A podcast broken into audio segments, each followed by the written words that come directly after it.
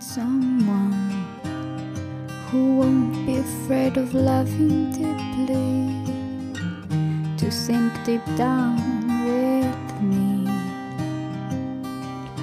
I need someone שלום שלום, כאן מירי הילר, והיום על איך לגדל ילדים יצירתיים.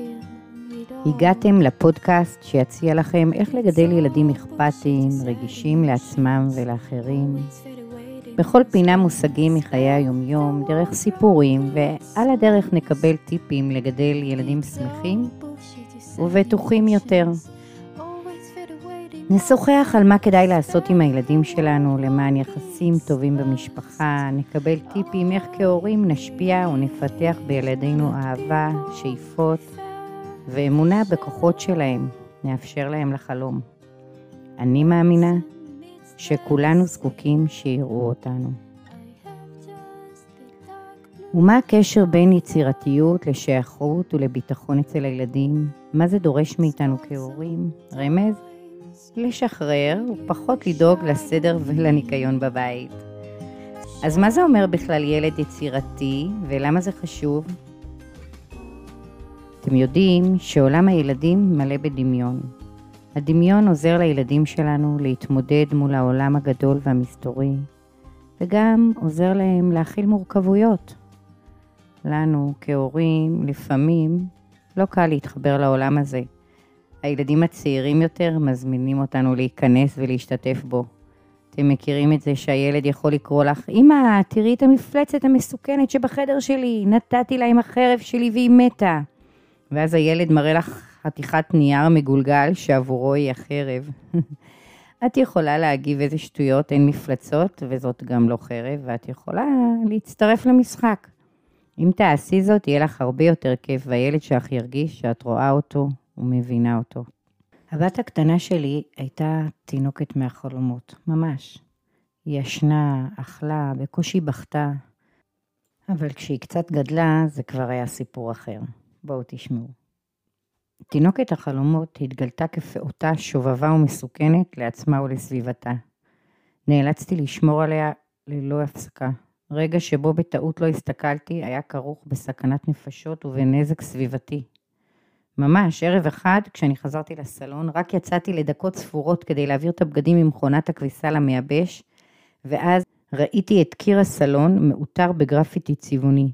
מה עשית? שחררתי צעקה ספונטנית. הקטנה הביטה בי באימא שלה המבוהלת והחלה לצחקק. יפה? שאלה בתמימות.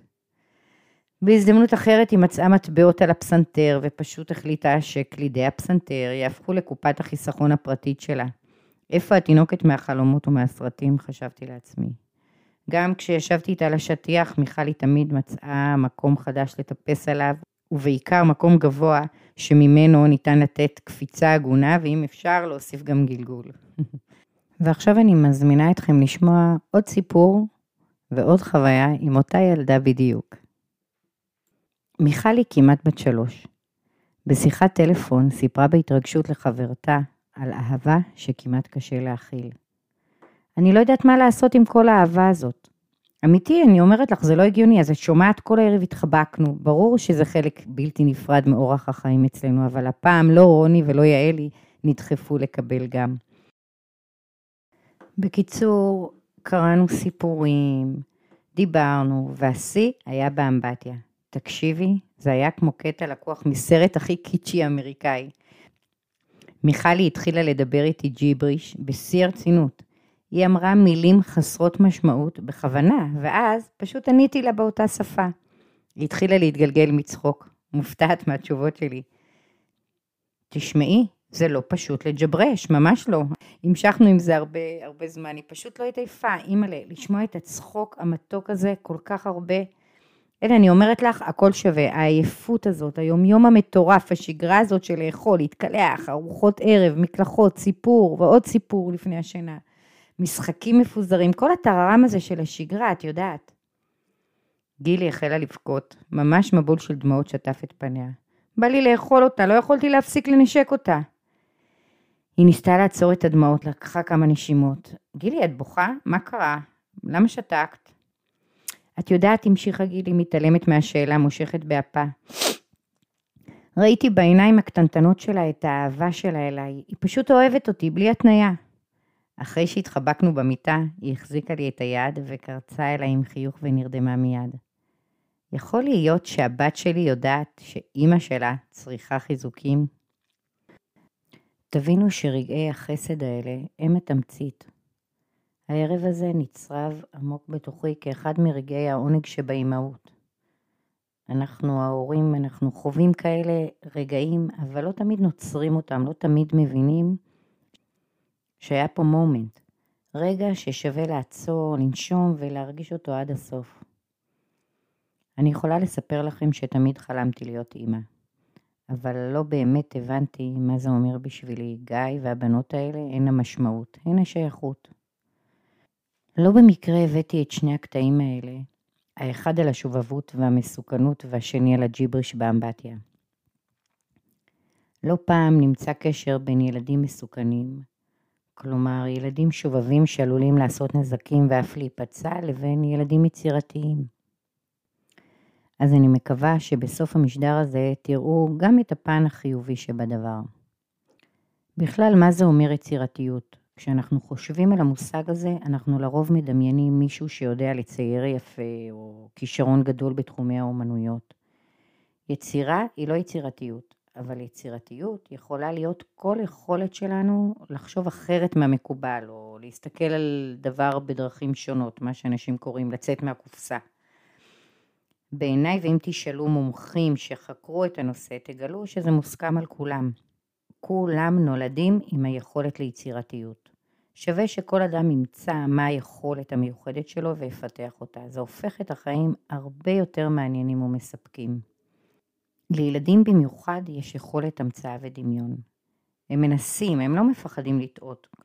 כמובן, אתם יודעים, עד שאנחנו המבוגרים מקלקלים להם, מהירים, כך שהם מתחילים לחשוש.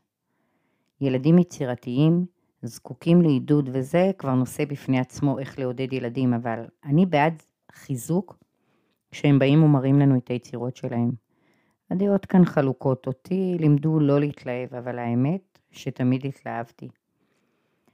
אפשר לשאול על ציור מה ציירת פה, מה רואים, או להגיב אני אוהבת את הצבעים, או בנית פה משהו מורכב, להיות ספציפיים, זאת ההמלצה הרווחת.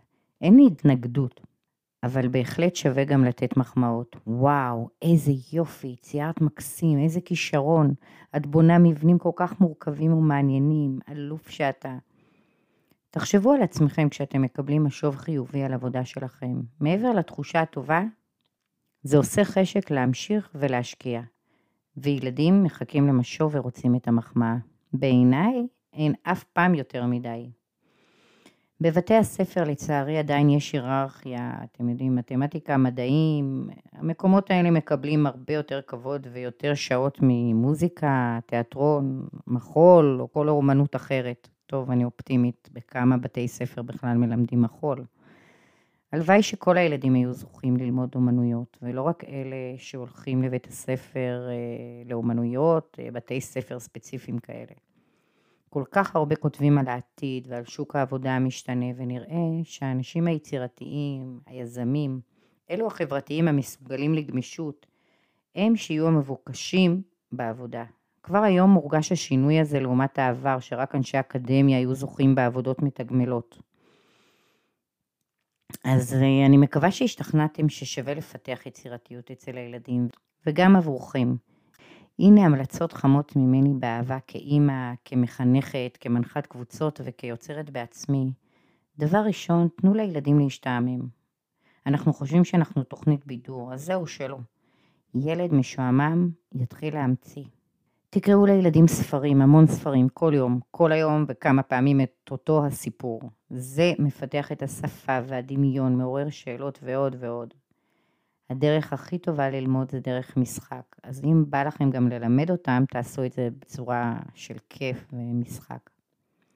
שבו עם הילדים שלכם על השטיח, ציירו איתם, הביאו צבעי פנדה, עיפרון, גואש, פחם, טוב, בסדר, אז על הרצפה, לא על השטיח. אל תסתכלו עליהם, ציירו בעצמכם, תנו להם גם לחקות את העבודה שלכם. אתם יודעים שהם מחיקוי לומדים המון. אני רוצה לספר לכם שיום אחד אימא של אישי היקר נכנסה אליי הביתה, והיא מיד אמרה, ולא כמחמאה, מה זה כאן, בית או גן ילדים? הסלון נראה כמו גן ואני לא מתחרטת על זה לרגע, שווה וממליצה גם לכם. הכינו חומרי יצירה, לא צריך לקנות, ממש, יש חידודי פרון, קפסולות קפה, ז'ורנלים, גלילי נייר טואלט, הבית שלנו מלא בחומרי פסולת נפלאים ליצירה. זוכרים את ההתחלה? לא לפחד מבלגן ולכלוך. תכלס, מי שנקי ומסודר יצליח לסדר גם בסוף היום. כשהבנות שלי היו קטנות, הייתה לי פינת תחפושות. כאן כל יום היה פורים. חפשו ברשת המלצות ליצירות, תמצאו המון רעיונות. שימו מוזיקה, תרקדו עם הילדים. כל מוזיקה שהאהובה עליכם, לא השירים של הקטנטנים. תחשפו אותם להכל. כאן חברים, אה, אני חייבת להודות שאני פספסתי, שמענו הכל, אבל לצערי שמענו יותר שירי ילדים. יום אחד פשוט הבנתי שמזמן לא שמעתי מוזיקה של אנשים. מה עוד? תעשו הצגות, חלקו תפקידים. ולא, אני לא סותרת את עצמי. נכון שאמרתי לתת לילד להשתעמם, ואנחנו לא חברת בידור, אבל אנחנו ההורים, והתפקיד שלנו לפתח את הילדים שלנו, לשמוח איתם ולדאוג שהם ירגישו אותנו, לדאוג שהם יראו שרואים אותם. אז כל יום פנו לזה זמן. לא כל היום, אבל חלק מהזמן חשוב לבלות איתם ביחד. כמובן, אל תשכחו לשים בצד את הפלאפונים, ממש תתנתקו ותהיו עם הילדים לגמרי ללא הסחות. אני מאחלת לכם שתהנו, תחזרו להיות קצת ילדים, ואם עד עכשיו לא ניסיתם, אני אשמח לשמוע איך זה היה. אז עד כאן להיום, להתראות בפרק הבא. ביי ביי.